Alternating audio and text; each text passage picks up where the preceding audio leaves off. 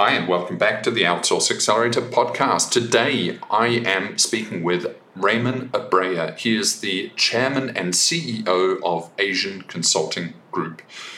Mon, as he's known, is a tax advocate, and I've never met a tax advocate before. He is helping the government with its recent tax reforms uh, and works with the B I R and works with the various government departments to increase ease of doing business and streamlining the taxation systems. So it's a really good conversation. Specifically, we spoke about the ease of doing business in the Philippines, the streamlining of processes, the recent TRAIN and CREATE uh, tax bills that have just been passed and the implications of that for business. We also have an interesting conversation about freelancers and the gig economy, specifically the, the, the V As and Upwork workers that aren't paying tax generally, and uh, what the government is thinking about that. And we also talk about COVID and the recovery programs, possible recovery programs uh, considered by the Philippine government. So really interesting conversation with Mon Abrea. And as always, if you want any of the show notes, go to outsourceaccelerator.com slash podcast. Enjoy. This podcast is brought to you by Outsource Accelerator. We are the world's leading outsourcing marketplace and advisory. We help big and small businesses with their outsourcing needs, and we can help you too. We cover everything from business and staffing strategy, optimal outsourcing structures, implementations, and fully managed services. If you're already outsourcing, about to start, or somewhere in between, then we can ensure that you get the best from outsourcing. That's the best prices, best terms, and of course, the best results from your outsourcing practices. We list over seven hundred outsourcing suppliers on our website, host this leading outsourcing podcast, and have over five thousand pages of content. Because we span the entire market, we can ensure that you get the best deal possible. We offer everything from light brokerage, co-managed services, through to fully managed solutions. Get in touch today. Visit us at outsourceaccelerator.com slash quote. Mention that you're a podcast listener and we will give you special attention plus a ten percent discount. This is for a limited time only. Go to outsourceaccelerator.com slash quote. Hi and welcome back. So today I'm joined by Mon Abrea. He is the chairman and C E O of Asian Consulting Group. Hi Mon, how are you? Hi Derek, I'm good, I'm good. Uh, Mon, so you are here amongst other things to talk about the Philippine uh, business environment and amongst other things the ease of doing business. And the Philippines doesn't rank particularly high in those categories. So it's great to have you on the show, and I want to really dig into this for the audience. But first, Mon, can you just give us a little bit of context, introduce yourself and uh, A C G as well? Yeah, um, I uh, first, thank you, Derek, for um, inviting me in your podcast. Uh, I am Mon Abrea. I, uh, I'm actually a tax advocate. Uh, for more than ten years, we are working with the government to push for legislative and administrative reforms, and uh, also now particularly on uh, improving the ease of doing business in the Philippines, since I was appointed as co-chair of the Ease of Doing Business on Paying Taxes. So I uh, founded Asian Consulting Group uh, in two thousand eleven, primarily to fund our advocacy. So it's kind of different because for most companies, they establish N G O to do their C S R. In our case, we uh, established a consulting firm to fund our advocacy. Well, that's incredible, Mon. And, and to be honest, I've never heard of a tax advocate. You're, you're advocating for more taxes, or just simple and plain and clear taxes?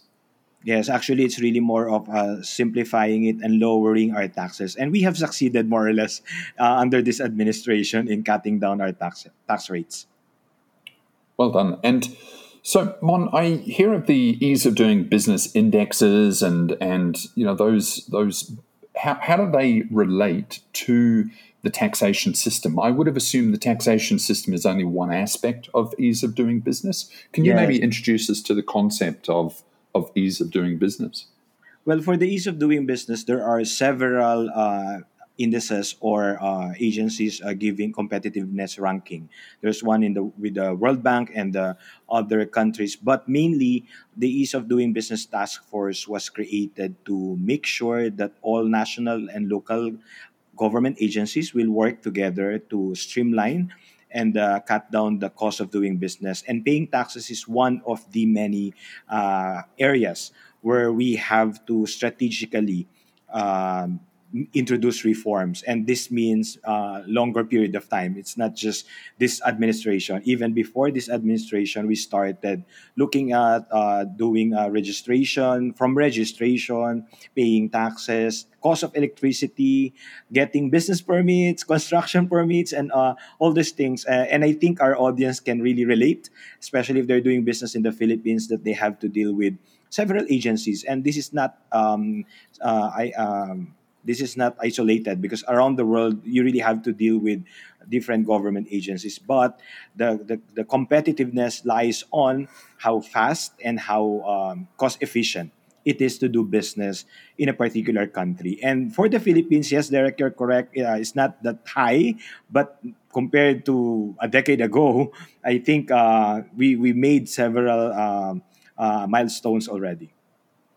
And for those, you know, less aware, Duterte uh, is coming to the end of his six-year reign, and he really made that a key agenda, didn't he, when he came in? He wanted to cut out the red tape and also the corruption, and really wanted to simplify things for business uh, and society generally. But how do you think he's done with that? Has has it become a reality?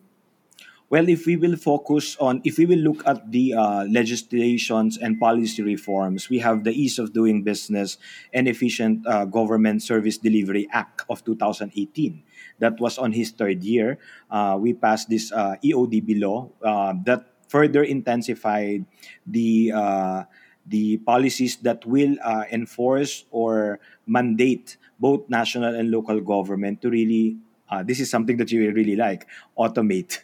So even before COVID, there's really a law that in five years, all business uh, dealings or dealings with government agencies, businesses dealing with government agencies will have to be automated. So that is in twenty twenty, uh, eighteen, twenty twenty-three. So in twenty twenty-three, that it should be fully automated already if we will strictly follow the law that was legislated in twenty eighteen. Then we have the streamlining processes with several other policies um In, uh, affected by the government. We have the Republic Act one one five one seven, streamlining government services in times of national emergency, because we saw during the pandemic that even the budget, the movements of government agencies were restricted because of several bureaucracies which are very much present in our laws. So the, the legislation of this um, streamlining process is very important, which was um, prioritized by the the current administration. And and lastly, the automation. So we saw the administrative orders, executive orders, mandating or allowing um, e-signature, uh, e- uh, scan copies, or, I mean, these things are pretty obvious for common uh, people around the world. But for government dealings, there's so much uh, bureaucracy that will not allow it before. But now mm. we saw how they uh, they actually were the ones who who pivoted mainly because of this pandemic, because uh, they also work from home, and uh, we saw that there are several transactions which are now done online.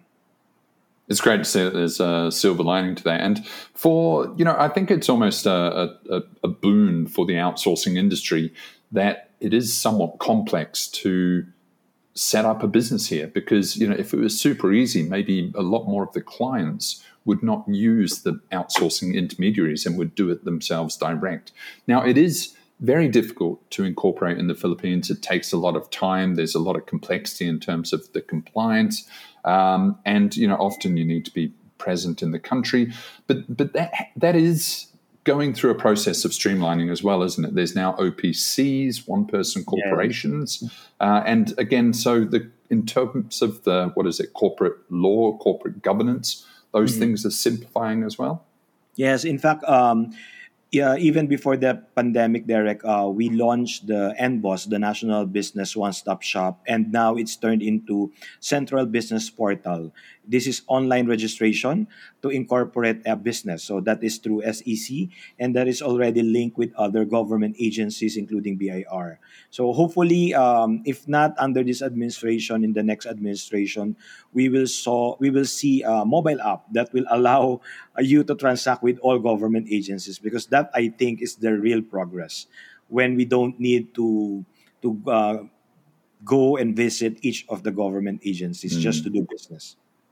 Because it is, you know, and these are very difficult problems to solve, aren't they? Because there's coordination of so many different entities and departments within those entities. So um, even, you know, even in any developed country, you know, the in the U K, they tried to redo the N H S, the National Health System's medical files and take them online. And that, that went, you know, ten or twenty years overdue and cost many billions more than it should have. Um, so these things are very difficult problems to solve, aren't they?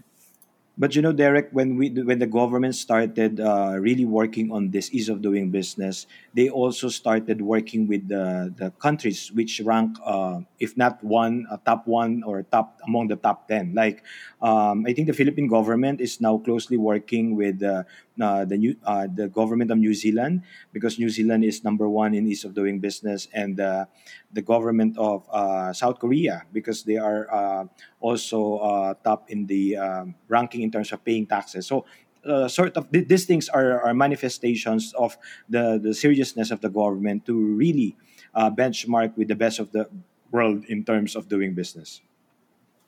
And I don't know if this is outside of your wheelhouse a little bit, but can you paint a picture in terms of what tax compliance and payments are like in the Philippines? I read an article, you know, back twenty years ago that the Philippines collected very low levels of, of taxation. There was maybe about eighty percent of the population that were pretty much off the radar. Do you have a, a sense of what tax collection is generally like across the broader country? Yeah, you know, Derek, that, that remains a challenge for the government, because uh, in terms of registration, you're correct. Um, of, of the more than one hundred ten million Filipinos, roughly twenty million is registered uh, as uh, taxpayers. So the rest are either newly born, or they're un- they're underground, or they're not really they're ghosts. They're not really registered at all. And in terms of enterprises, there's still a lot of uh, unregistered, or what we call the black market or underground economy. Most of them are actually operating under legit entities. And it really requires so much uh, intelligence or uh, budget to make sure that we can crack down the smuggling, tax evasion. But now it's further... Um, It heightened because of the digital economy, because now there are a lot of online transactions that are not monitored by the government. They're also recipient of digitalization, or they're trying to benefit from the digitalization.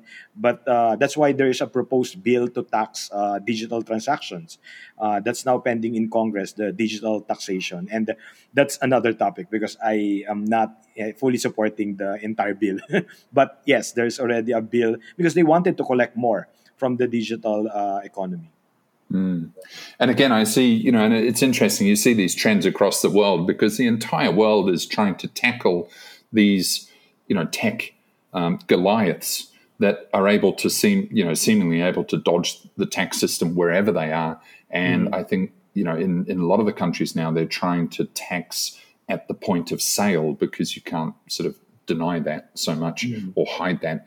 Um, so, I, yeah, I wouldn't be surprised that the Philippines is also kind of looking to see what they could do with that. Now, could you, you know, and again, I'm not sure if this is within your wheelhouse, but the freelancer economy in the Philippines is booming. And, you know, I know people across D T I and D I C T and B O I, and I think they've got maybe mixed feelings on that part of the economy. I think that it's pushing much needed economic lifeblood into the country and the provinces. Um, you know, it's it's estimated that there's about three and a half million people working on Upwork in this grey economy, and the majority of them would not be uh, declaring their taxes and, and most certainly not set up as a proper company.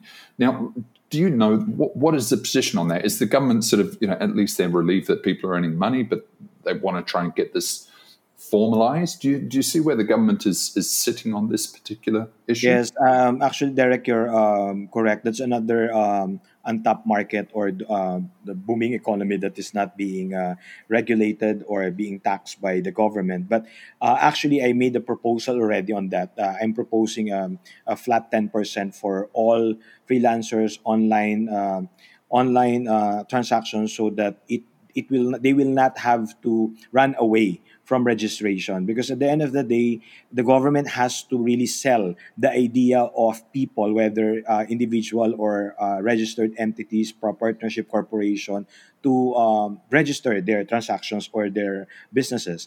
But if there will be um, so much compliance uh, requirements, then uh, they would just stay at home and do their freelancing without having to register themselves. So I guess uh, what's in it for them? Uh, aside from the requirements, the benefits should be highlighted. So in uh, in uh, reference to that, I am proposing a flat ta- ta- flat ten percent, just so they will not be uh, burdened by so much compliance costs. But at the same time, the challenge for D T I, the I C T, NEDA particularly, is to really uh, to, for them to be uh, part of the formal economy, is to really give them a sort of dignity and identity, uh, that they will be given benefits, access to Uh, financial assistance, and so on and so forth. Meaning they don't, they should not be discriminated just because they're freelancers and they're not big corporations, or that their mm-hmm. taxes will be small.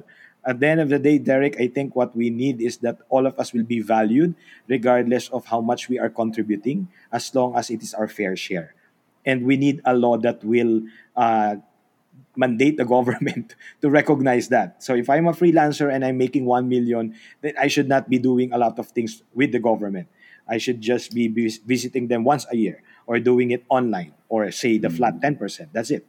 But I can have access to free healthcare, free uh, uh, free interest, uh, financial assistance, and so on and so forth.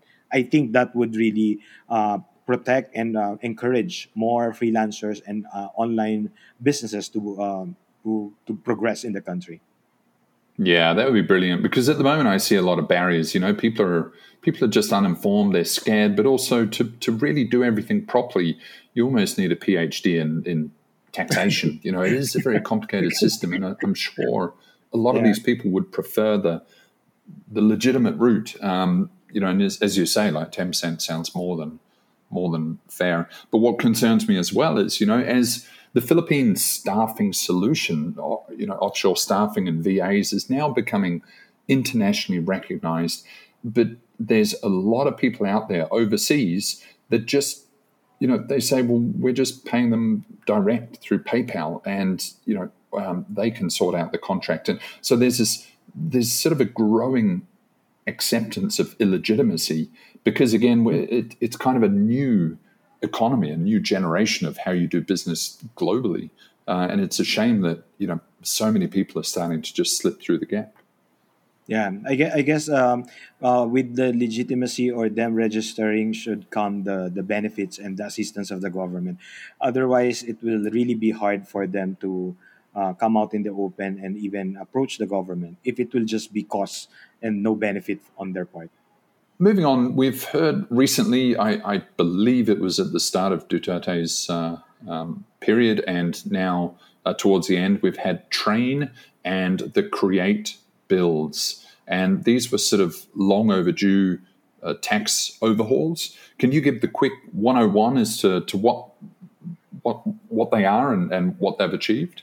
Sure. Um, before the uh, Duterte administration, we uh, a lot of tax advocates and experts in the Philippines were really pushing for uh, an overhaul of the tax code, mainly because uh, personal income tax uh, has been there for the last uh, two decades. Uh, only corporate income tax was amended uh, from thirty-five down to thirty-two, then stuck with thirty percent. But still, it remains not competitive, given that the average corporate uh, income tax in the ASEAN region is around uh, twenty-four percent, with Singapore as, uh, having seventeen percent only. So again, um, we don't want the government to just cut the tax rates. We want them to see that the long-term benefit or impact is uh, the Philippine or domestic and foreign cor- corporations in the country will be competitive, given with the uh, competitive rates uh, in terms of taxes. So upon the, the the start in this at the start of the administ- Duterte administration, they they actually worked with us in the private sector to come up with this comprehensive tax reform program. So that's what we hear as package one A, package one B, package two, package three, package four. And now we are done with package one, one A, one B, two, two plus. So that's what you're referring as the train law. Train law or the tax reform, the, the tra- tax reform for acceleration and inclusion is actually package one A. And that law reduced our personal income tax Uh, and increase the exemption. So the first two hundred fifty thousand pesos is now ex- uh, exempted from income tax uh, start uh, from January first, twenty eighteen onwards. That's the effectivity of the train law. Other than that, Derek, uh, it standardized the transfer taxes. Before, a lot of rich people are incorporating uh, and uh, a lot of entities just to hide their properties, because when they die, they will pay twenty percent estate tax. So uh, only the rich people are worried about that, because the poor, they don't have to pay estate tax. But it was now from twenty percent under the train law, it was standardized at fixed six percent. Meaning, whether you sell your property, you donate your property, or you inherit inherit uh, inherit a property, you will only be paying six percent transfer tax. So that's what we call six percent capital gains tax if you sell it, six percent donor's tax if you donate it, or six percent estate tax if you inherit a property. Of course, there are threshold of exemption per transaction, but more or less that's the train one or package one A, the train law. Then, and that's uh, quite generous, isn't it? I mean, to have the first two hundred fifty thousand, what is it, two hundred fifty thousand? Yes, uh, for individual. It's okay. uh, yeah, yeah, yeah. First two hundred fifty thousand, because it's it actually benefited the employees, Derek, because mm. mainly they are the ones stuck in this uh, graduated income tax that uh, before train law imposes thirty-two percent uh, for your uh, half um, uh, half a million income. Imagine half a million income is, will already be taxed at thirty-two percent before train law. But upon implementation of train law, the first two hundred fifty thousand was exempted from income tax. Then they introduced the optional eight percent for small businesses, optional eight percent, meaning your annual gross sales should not exceed three million pesos. So that's for train law. Then package one B is the Amnesty Act. Another uh, uh, good news for a lot of uh, Filipinos, because a lot of them cannot afford the estate tax before, so they were not able to transfer the titles of their property. But under the Amnesty Act, uh, it now uh, cut down the estate tax from twenty percent to six percent, even if their deceased loved ones died several years ago, and the government waived the interest and the surcharge, the penalties. That's part of the estate tax amnesty. Then the package uh, two is what you mentioned, the CREATE law. So for the CREATE law, it's mainly the reduction of corporate income tax. So from thirty percent, uh, which we obviously know is not competitive and very high, it was now reduced to twenty percent for small corporations. Again, the definition of the small corporation are uh, corporations with uh, less than one hundred million total assets, one hundred million and below total assets, and their net taxable income should not exceed five million pesos. So that's twenty percent. Otherwise, the reduced corporate income tax is twenty-five percent, still lower compared to the thirty percent before the CREATE law. And that was uh, it was effective, uh, made effective uh, July first last year. So even if it was newly signed last March twenty-eighth, right, the law, okay, yeah, yeah, the law yeah. took effect July first last year. Because it, it took a little while to get signed, and people were keen to get it signed, but it was backdated then as well. Yes, yes, you're correct. So all of that is looking pretty generous and also quite forward-looking.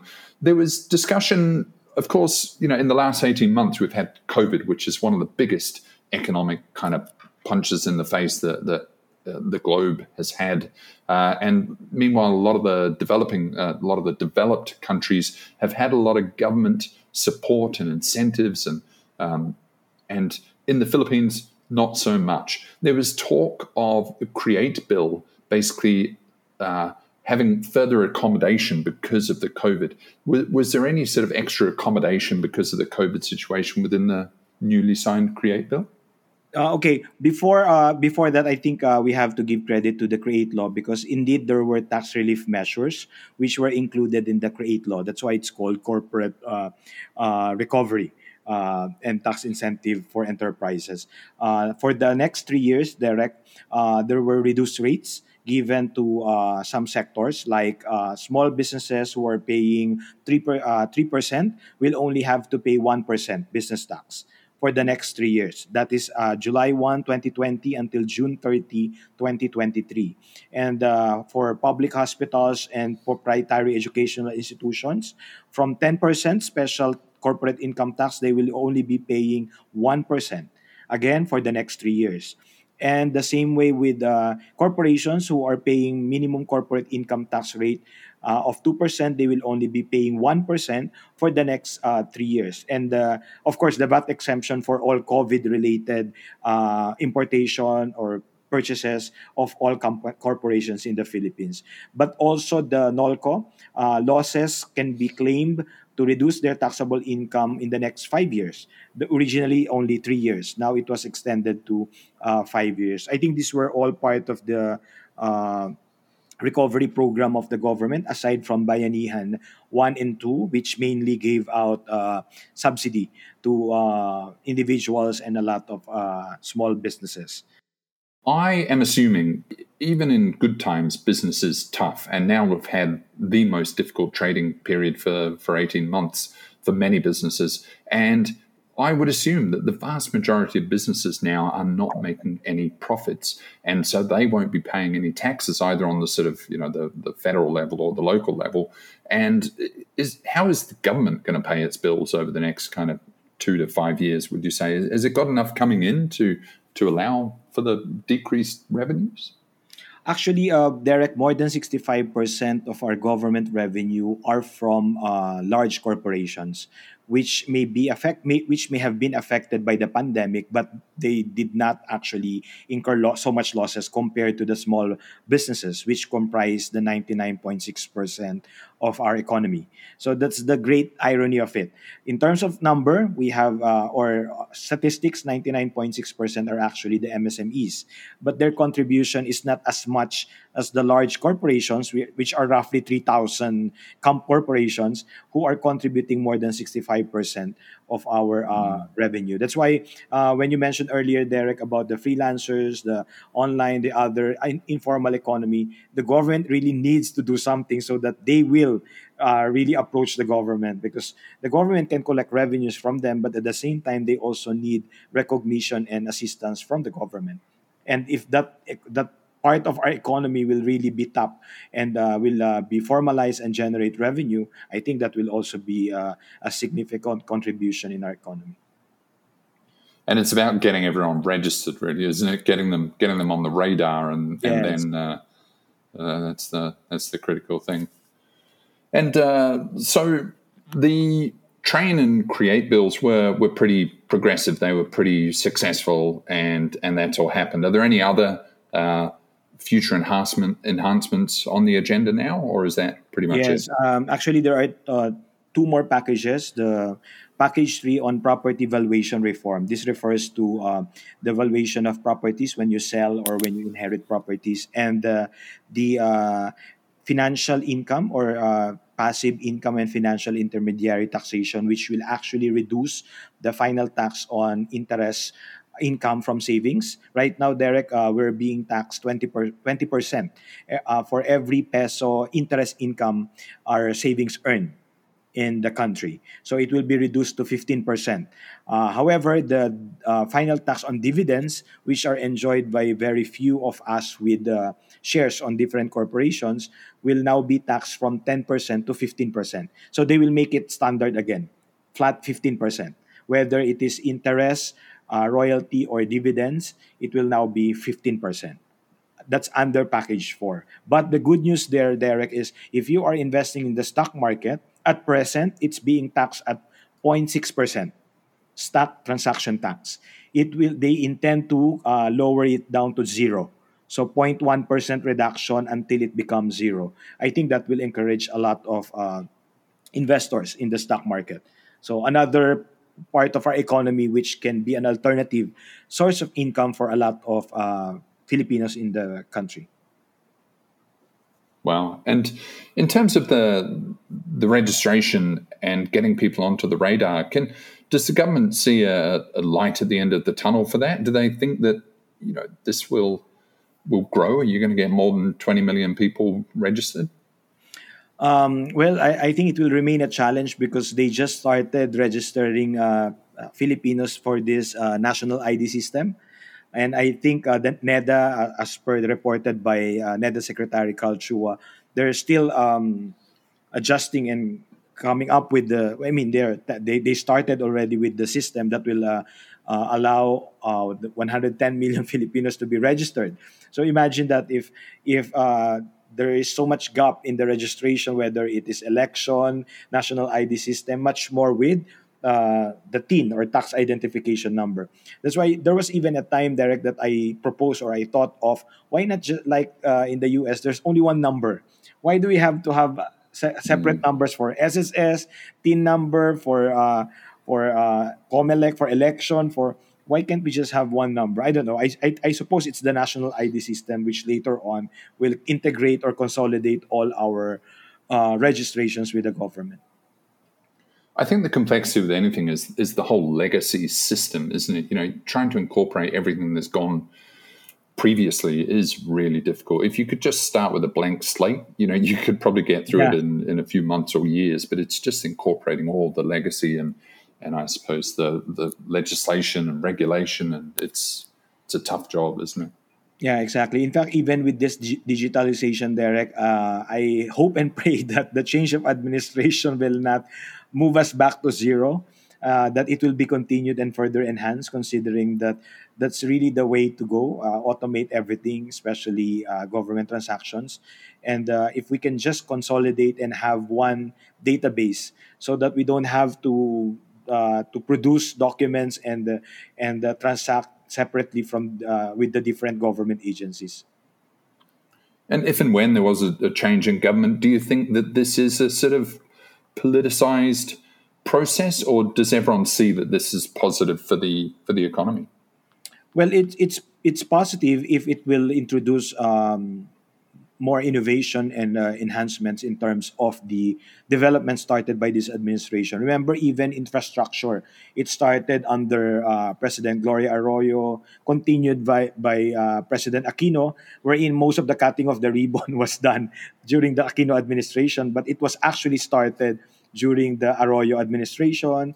And now the Duterte administration started a lot of these build, build, build projects, which I doubt if all of them will be finished under his term. I think a lot of it will be co- completed under the next administration. So I I, I think uh, um, it's really important that the next president and the new administration will uh, continue the good ones uh, rather than... Uh, deleting or like what you were mentioned about legacy and uh, keeping their name uh, uh, tagged into every project or developments in the country. I think um, they just have to continue the good ones and further enhance, especially in terms of policies and the and the prioritization of the budget. And Mon, just on a side note, I'm getting all of my questions out here. The I the Philippine Constitution is fairly recent, uh, nineteen eighty-seven, I believe, and, and yes. that was where they established um, that there was no sort of foreign ownership of, of corporations or, or yes. property, and that was almost a bit of a knee-jerk reaction to what had happened prior, and it was understandable then, but now it's considered to really be holding back the country in terms of, you know, in terms of foreign investment and, and partnerships and uh, foreign companies coming in. Is there any uh, um, motivation to to change that? And I hear that that is is something that's on the agenda, but it's very difficult to yeah. to change.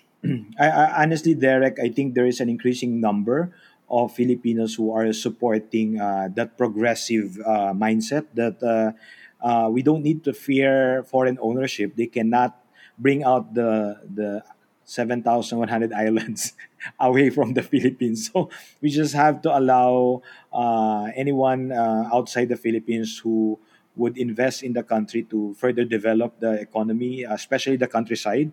So I, I am, for one, supporting uh, the amendment of the Constitution to allow foreign uh, ownership. Um, really, uh, it's something that we need to uh, uh, seriously uh, push so that um, we don't just increase uh, F D Is, but we, we really become more competitive in terms of introducing more um, technology and industries which were not yet uh, in the Philippines just because of some restrictions in our constitutions. Mm. Interesting. And right, we are hopefully seeing the end of COVID. You know, I think the rollout will be a little bit slower here in the Philippines, but, you know, maybe in, in kind of twelve months from now, uh, well, I mean, the government is suggesting that by the end of this year, we will have herd immunity in terms of the vaccination program. Uh, but, you know, conservatively, maybe twelve months from now, w- what are there, what are there in terms of recovery programs and Philippine stimulus? Is it all within the CREATE bill, or does the Philippines have any more firepower that it's that it's willing to to use? Well, I, I think uh, legislation-wise, they they still have a lot of uh, pending uh, bills, uh, which they uh, like. Uh, they want to amend the, the Foreign Investments Act. They want to amend the Public Service Act. They want to uh, amend the Trade Liber- Liberalization Act.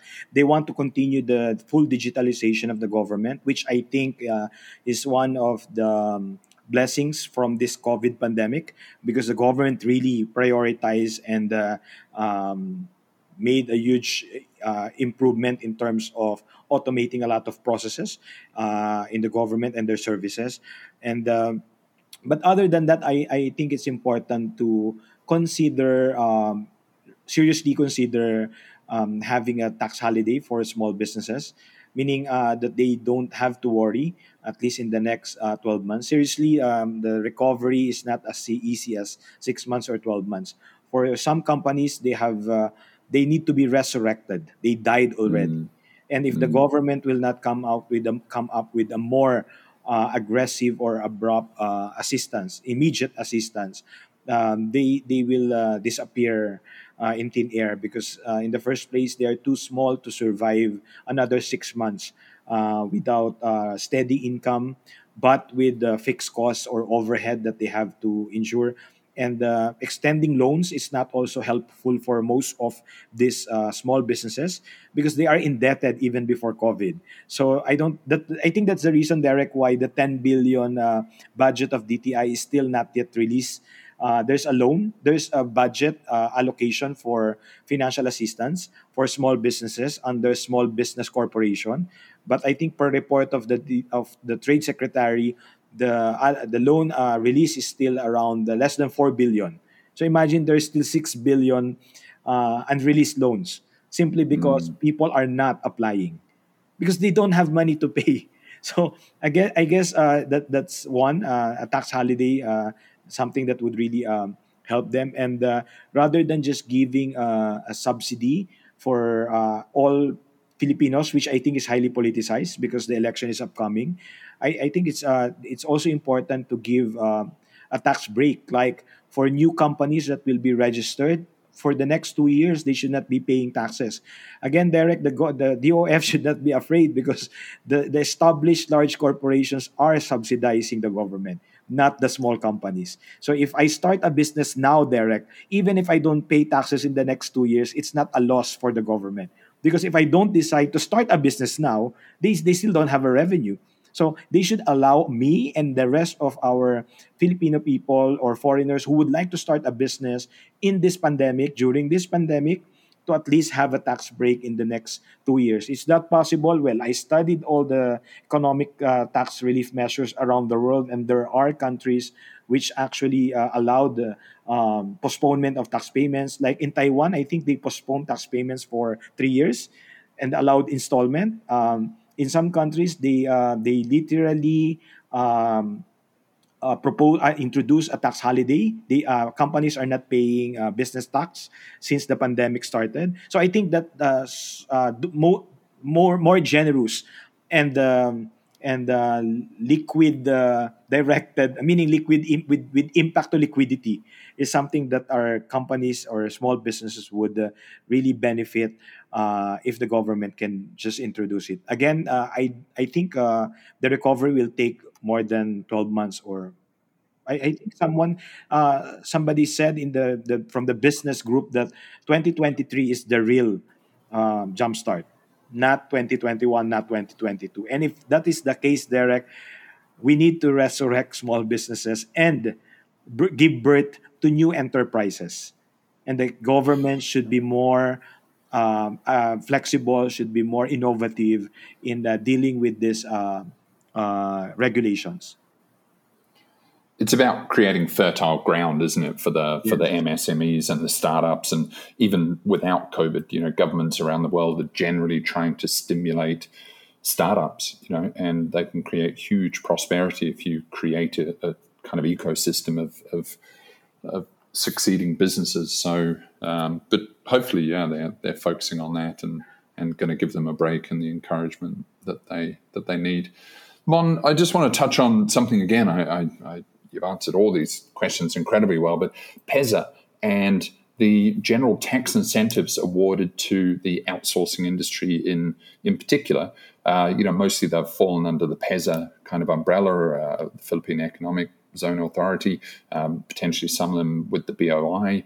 Um, but, if, but, you know, to summarize it, because effectively they have been an export organization uh, and the government was keen to support and encourage the outsourcing industry, uh, they they were giving fa- great, fantastic, fantastic incentives. Now that the industry has matured somewhat, the, the sentiment is that they don't need so much support, so they should pay taxes like everyone else. Um, you know, and that's of course been pushed back against um, because the, the country needs to remain competitive on a global scale. Where do you see that tussle? Where is that sort of settled right now? And where do you see that going? Is, has PESA got a future? Well, um, if uh, we will look at the uh, CREATE law, which actually introduced the fiscal incentive rationalization, uh, it still into, uh, allows four to seven years income tax holiday, Uh, but limit the special corporate income tax uh, to ten years. Remember, after the tax holiday, um, all these B O I, PESA, and other companies registered in economic zones are given um, uh, five percent gross income tax. So the corporate uh, the corporate recovery uh, and tax incentive enterprise law, or the CREATE law, uh, made a, uh, put a threshold of ten years for qualified export enterprises, while for qualified domestic enterprises, they limit it to five years. Uh, so the income tax holiday will still be uh, can still be availed. Uh, foreign uh, investments can uh, or enterprises can still uh, renew their uh, investment uh, tax holidays, but they limit the the gross income tax to ten years for uh, qualified export enterprises. I think. Um, Under the new administration, that the, the, that is something that we have to, uh, uh, because remember the reason why the CREATE from uh, Citira to Trabajo to CREATE bill, now CREATE law, the reason why it got delayed is mainly because of the opposition of PESA and the other companies who are uh, enjoying the tax holidays or income tax benef- uh, incentives, which will be um, more or less amended under CREATE law. And it now Uh, is enacted as a law. So I I, I think uh, there's a need to further study it. But since the law allows continuous av- availment or enjoyment of the incentives, there's no issue now and next year. But under the next administration, that's something that uh, the the the new uh, D T I, NEDA, and D O F has to sit down and discuss if we want to really improve uh, and increase F D Is. And what do you think, in, in your personal opinion, and, and witnessing the, the boom of the outsourcing industry over the last twenty-five years? And um, you know, maybe you agree or disagree, but it is it has created incredible economic opportunity and prosperity for the Philippines, um, the outsourcing industry specifically. Uh, and do you think that that should be further supported, or since it is affluent, should it help support the rest of the country? Like, how where do you see that that balance? I honestly agree. We we the government needs to give more support other than the tax incentives. They really have to uh, recognize and um, to to really uh, make uh, every uh, freelancer or Filipino part, who are part of this outsourcing industry um, uh, feel dignified with their work. That it's not just work for those who don't have the normal work or regular office work in a local company. I think this is already uh, a new market, a new economy, even before COVID. And uh, now that it's also helping the Philippine economy, I think the government in return should give all the support and uh, benefits as well to uh, Filipinos who are being employed or getting uh, jobs from uh, outsourcing uh, companies. Well, that's exciting, and that's probably a good place to leave it. You know, we we project, Outsource Accelerator projects that over the next twenty years, there could be another forty million jobs offshored, uh, you know, over over the next ten, twenty years. And hopefully the Philippines can capture the lion's share of those. Uh, and, wow. you know, it just creates incredible economic opportunity for a country that otherwise, um, you know, to to kind of tap into the world economy as opposed to just the local economy. So it's it's about creating a, a kind of a, a strong foundation to to receive that. Yeah. Agree, agree. I, and I really do hope so that even the uh, I T in- infrastructure to improve the internet service and all will also be uh, improved so that uh, really we can um, um, rely on, uh, on uh, improving this uh, industry, because even during the pandemic, we saw that that while there are a lot of new opportunities for Filipinos, whether it's outsourcing, freelancing, or uh, all this digital, uh, being a content creator, YouTube, uh, TikTok, et cetera. But the internet is really uh, a mm. bottleneck. It's either too costly or uh, the signal is too too low for you to even make uh, a one-hour transaction uh, uninterrupted. And how is the government going with that in terms of infrastructure? Because as you say, it's not just the internet, although now that's absolutely critical. It is the um, electricity costs are, you know, one of the highest in the world per capita, I believe. Uh, the roads, uh, the airports, all those, you know, big infrastructure issues. Um, the government has, you know, spent a lot on infrastructure in this in this administration. But do you see that it's making the headway? I really don't know, but with the third telco company, I hope there will be improvement in the next two to three years. Uh, other than Smart Globe, now we have the Dito uh, mm. company. Um, but uh, also, I think uh, that there's really um, this is really the impact of uh, privatization, because uh, uh, for other countries, uh, utilities are really government owned. But uh, I don't know. This is just my perspective. I'm not an economist, but. Um, It's it's really deregulated, so it's hard for the government to uh, promise that the electricities will go low, will go down, because uh, they, they, it's run by a private entity. And at the end of the day, they also have to secure a margin. Unlike if it is a government-owned uh, entity, uh, then the government can really use all our taxes to make sure the, the greater majority will not be burdened by electricity costs or other utilities, which are supposed to be part of the services of the government. So I hope uh, that's also something that should be looked into. Uh, what are the the industries or entities that should remain or should be back to the government as part of their assets and the services to the Filipino people? Because I, for one, uh, it's very expensive, both the internet and the electricity. It's costly. So uh, I, I travel a lot, and the... Uh, it surprises me every time that uh, you get free Wi-Fi in almost all areas around the world. But in the Philippines, you have to pay. Uh, you have already a plan, and yet it's not reliable. And when you uh, then the electricity as well, it's uh, uh, it's really costly. I mean, even if you don't do anything, you don't make money, you pay so much electricity. So might as well make money so that you can cover your electricity cost. Yeah, it's tough to get started, isn't it? It's all those sort of entry-level hurdles that makes it difficult to get things off the ground. But uh, yeah, hopefully, hopefully they're all changing. Mon, that's uh, that's a fantastic conversation. Thank you so much for your your insights and and time. So, if anyone else wants to learn more about what you do, how can they do that? Uh, they can visit our website. Um, A C G dot P H. Um, it's really where we put all our uh, articles, the pub, uh, the books that we publish. Uh, we publish articles almost every week. Every week uh, uh, on Rappler, every other week on Business World and Inquirer.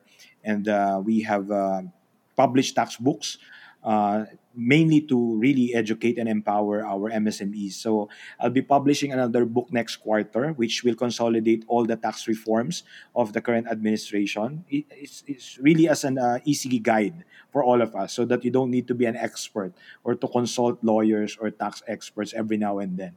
So expect it next quarter that we'll be publishing it, tax guide for Philippine companies. And uh, they can just visit our website or follow us in uh, LinkedIn, social media, Asian Consulting Group. Yeah, we're always there. And we have a mobile app actually in partnership with the B I R. It's free, where people can just download it, use the tax calculator, and chat. They can ask us anytime. I personally answer every day, but uh, for an hour only because there are so many questions. But uh, mm. you can try it direct, you can download it, and we can chat there. It's unlimited, it's for free. That's part of our advocacy partnership with the government to really help people understand and uh, Uh, deal with their taxes without so much cost and uh, without fear. Fantastic, Mom. Well, that's that's great work, and, and thank you for all those uh, contributions. Thanks, Derek. That was Mon Abrea of Asian Consulting Group. If you want to get in touch with Mon or know anything about what we discussed, then go to outsource accelerator dot com slash podcast. And as always, if you want to send us an email, just email us at ask at outsource accelerator dot com. See you next time.